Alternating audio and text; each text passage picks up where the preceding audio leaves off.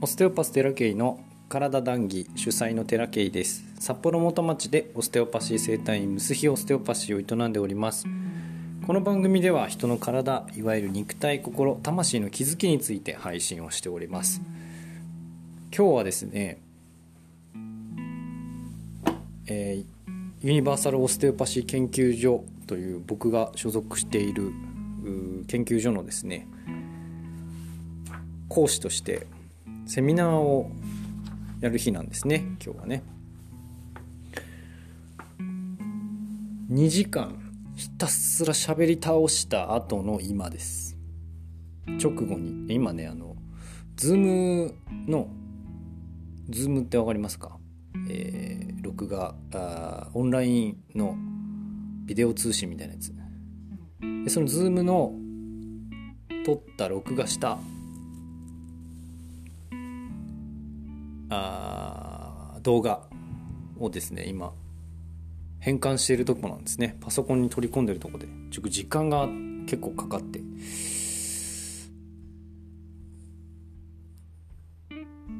早く帰りたいんですけど。今治療院に来てて。あの今日日曜日なんでねこうまあちょっと家で過ごしたいなと思いつつもうこっち来ないと仕事にならんので、えー、やれるだけやってきました。録画配信なんでね、えー、全然いつ撮っても構わないようなものなのかもしれないんですけど僕はできるだけその時間帯にね撮りたいなと。なんか自分で決めた時間だしそこをちゃんと枠取って、えー、きっちりやりたいなっていう思っているので。そんな感じでね、えー、やってたわけなんですけれども。やっぱこのポッドキャストで慣れてるからか相手がいなくても喋り倒せんだなっていうのをね やっと自覚したんですけど、えー、むしろ元気ですね。相手いない方が。なんかやっぱ相手いると反応を伺っちゃうところがあってこう詰まったりするんです。言葉を選んだりするんですけど、まあ、もちろんね言葉相手いる聞いている人がいる体で喋ってはいるんで言葉は基本的には選んでるんですけどなんかこうそのリアルタイムでいちいちこう気にしなくていいのでこっちの方が僕は向いてるなと思います。で、えー、着々とですね YouTube の録画も、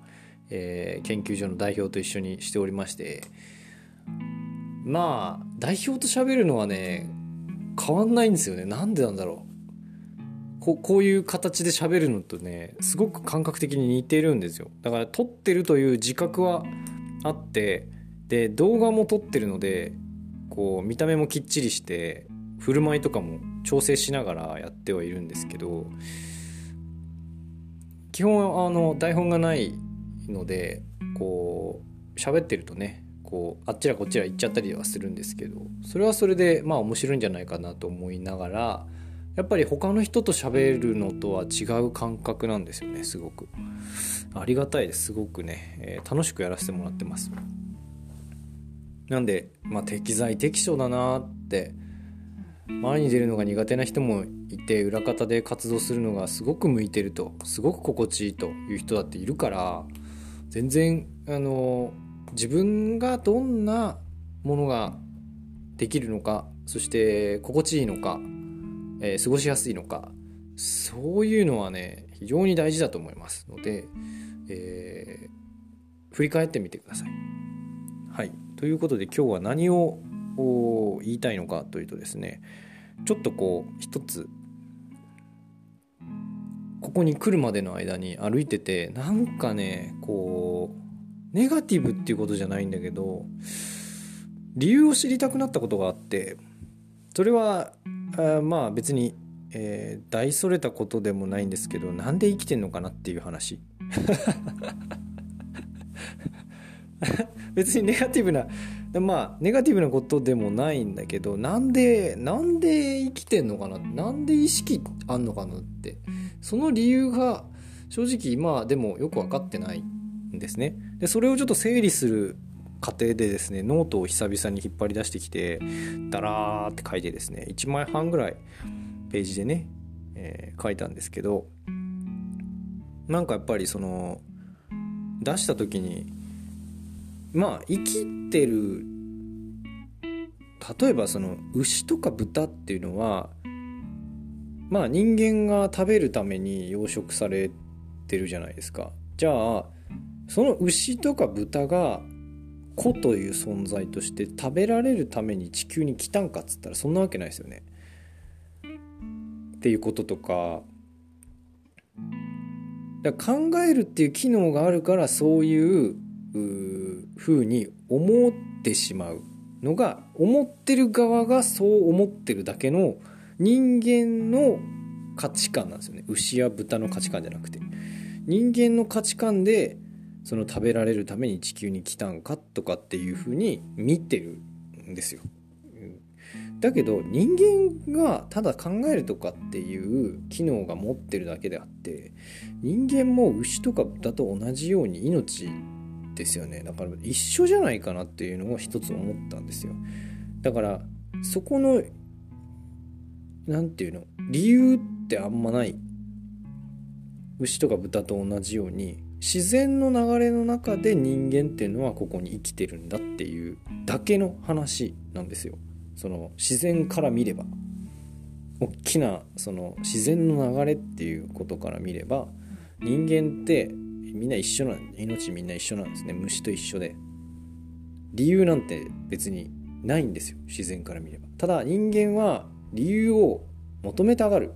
ので僕も人間なんで。なんでなのかなって考えることそのものが人間の機能ですよね。だからまあ死ぬっていうことは自然の流れなわけでその別に怖いことでも何でもないと思うんですよ。だからじゃあ自分はどうどうなのかそういうことをね踏まえてどうなのかって言ったら多分どう生きたいのかっていうことがあればもうそれでいいんだと思うんですよ。ただどう生きたいのかっていうのがないから多分困ってる人の方が多いんですね本来ね。だって自分はこういうふうに生きたいっていうのがあった方が多分生きやすいです。楽です。で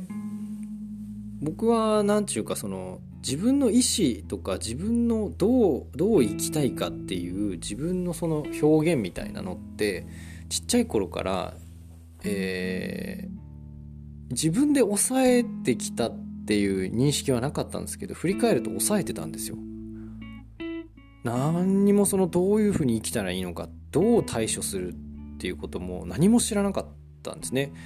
だから逃げるって結構環境的にはあの家庭環境的にはすごいあの穏やかな家庭環境だったんですけど学校とか例えばその部活部活じゃないな、えっと、クラブ活動とかすっごい僕嫌だったんですね。外との関係づくりがすごい苦手でうんまあいじめられたと感じる時もあったし、まあ、暴力的なことも受けたこともあるし精神的なものなんて自分で勝手に抱えてね自分で勝手にそこの環境から逃げることをしないでで戦うこともしなかったんですね。ただ耐えて待つっていうことしかしなかったのは自分の選択ですしそれ以外なかったんですよ。じゃあその時にな我慢するとか耐えるみたいな以外に他に方法あったのかって言ったらあったんですよ。あの自分ではどうにもならないけど助けを求めるということはできたはずなんですね。だけどそれすらもしなかったのが子供時代です。だけど今はどうかっつったらもうね助けられて生きてます。日々自分で何か行動しているように見えて基本大半が助けられて生きてます。っていうことを自覚します。大人になってからね自覚しました。だからなんか自分で逃げるとか自分で戦うとかなんかそういうんじゃなくて基本周りに助けられて生きてるっていうことを理解したんですね。こういうこう整理してて。だったらもう助けられてるんだったらもう助けるっていうことだけで自分は生きていいんじゃないかって勝手にもうだって助けてくれてんだもんみんな。みんなもう何も僕が何もできなくても家族が助けてくれて妻が助けてくれて子供が助けてくれて精神的にもね。でクライアントさんも僕のことをなんかわかんないけど助けてくれるんですよいっぱい。なんかそういう助けてくれてんだからもう僕はなんかこう自分がどうこうっていう話じゃなくて自分が基準に持つべき持ちたいところっていうのはもう助けたらいいんじゃないかと誰かを。これは自分を助けてるんじゃなくてこれは誰かを助けてるんだろうか。誰かを何かを何か他の命自然その自分以外の何かを助けるっていうことだけで生きてっていいんじゃないかなって。もう助けられてるから常に。それをまあ返すぐらいの気持ちで えー、いいんじゃないかなっていうふうに思えたんですよね。だからもしね自分がこうしたいっていうものがない人は逆に自分はどう生きてんのかなっていうことを見てほしいんです。ほとんどの人が誰かに助けられてます。誰かしらに助けられて生きていると思います。だからその助けられているっていうことを自覚した時の恩返しです。基本は。そういう生き方で僕はいいんじゃないかなって思ったしもうもう何ちゅうかな。自分の表現するものっていや確かにちょっとはありますよ。セミナーやるぐらいですから。それはなんかあるんだけどじゃあうんそれをこうなんか誇示するわけじゃなくてなんかひけらかすわけでもなくてそれが誰かを助けることになっててるんだったらやろう。基準が助けてるかどうか。で物事を選んでいってみようかなと思ったんです。今回ね。言葉の発言とかもそう、えー仕事もそう。家庭もそう。この選択は自分のためももちろんあるんだけど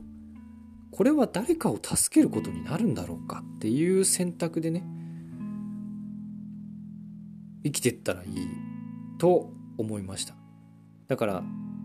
どんな風に生きたいとかじゃなくどんなじゃじゃえー、っと生きる意味がどうとかじゃなくて僕はもう助けられてるから助ける側にもうずっと回っていいなと思ったんですよね。思えたんですよその瞬間に。ふとね。ああもう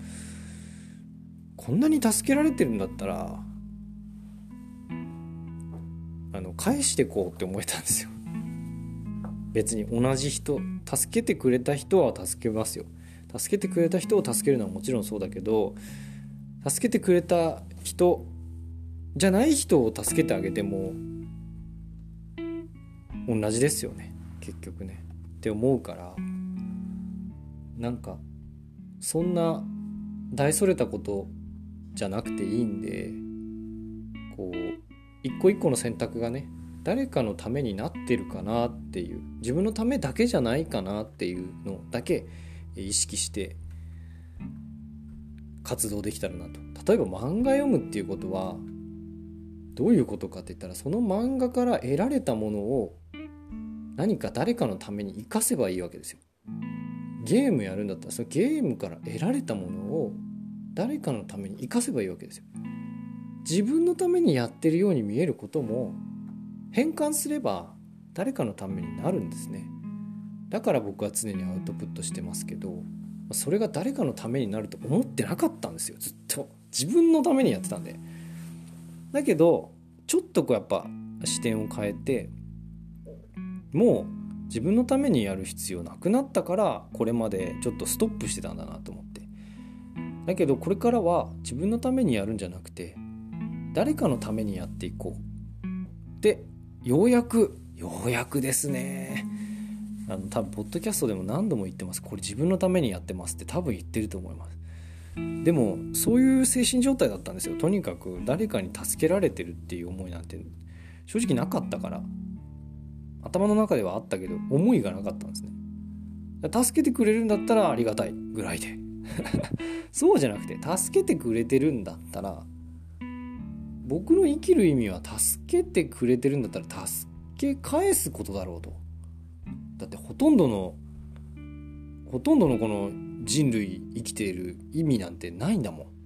ほとんどっていうかまあ多分ないんだろうな。根本的には。自分で作っていいんですよ。生きる意味は。今回の僕みたいに誰かを助けるためにいるんだってあの決めていいんですよ。別に。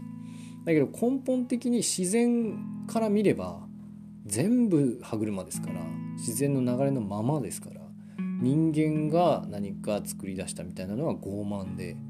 大きな自然の流れから出来上がったものなんですね。でもたかが数千年ぐらいの歴史ですよ。人間なんて。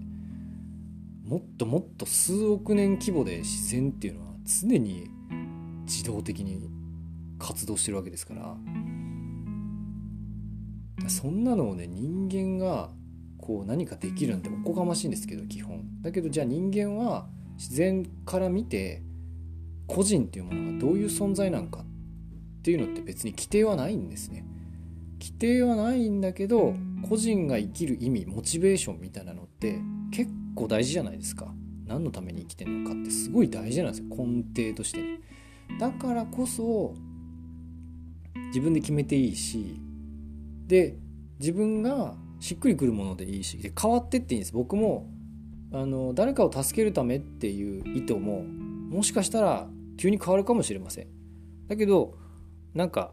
ないわけじゃない。自分のために生きるってこともないわけじゃないんです。だって自分のために生きてるじゃないですかみんな。ねえ。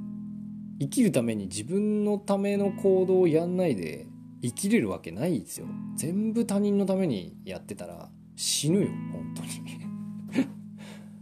だから自分のための行動って絶対あるんですね。だからそこはあるんだけど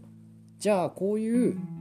社会的な活動をこれからは自分のためにやるんかっつったらそれはもうそろそろ必要なくなったなっていうところに立っていてでじゃあ誰のためにやるかって言ったら誰かのためもしくは自然のため、えー、にはあるんじゃないかなと思うからそんな別に大それたことを常に言ってるわけではないけれどもなんかそういう意識的な変換みたいなのが皆さんの中にも起こるといいんじゃないかなと思います。はい、そんなこんなでちょっとこう重たいような話をライトに話しましたが そろそろ変換が完了したかな。あ終わってますね。というわけで今日の談義はここまでです。ご視聴ありがとうございました。またね